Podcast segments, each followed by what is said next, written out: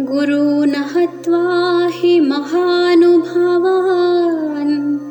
श्रेयो भोक्तुं भैक्षमहीहलोके हत्वार्थकामांस्तु गुरूनिहैव भुञ्जीय भोगान् रुधिरप्रतिग्धान् गुरून् हत्वा हि महानुभावान्।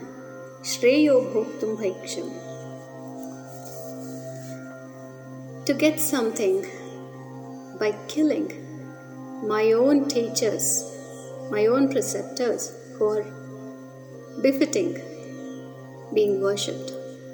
It is better that I beg and eat and live the rest of my life.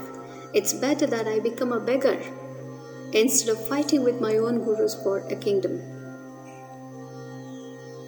भुंजीय भोगान रुधिर प्रदिग्धान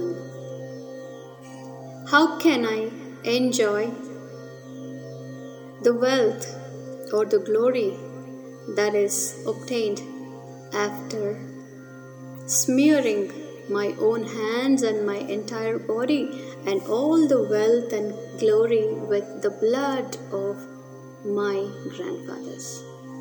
Can anyone enjoy such a riches or such a glory?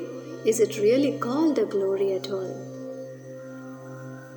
See, this was spoken like 5000 years ago by archaeological proofs.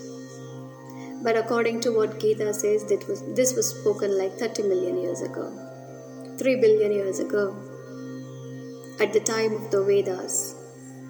Lord Narayana instructed this to Lord Surya and it was passed on to Vaivasvata Manu. We are called Manava because we are the clan of King Manu. So, at that time, this was spoken, and it is so relevant even today. Even today, we are seeing this condition of dipping the fortunes in the blood of helpless people and enjoying it. It is so relevant even for today.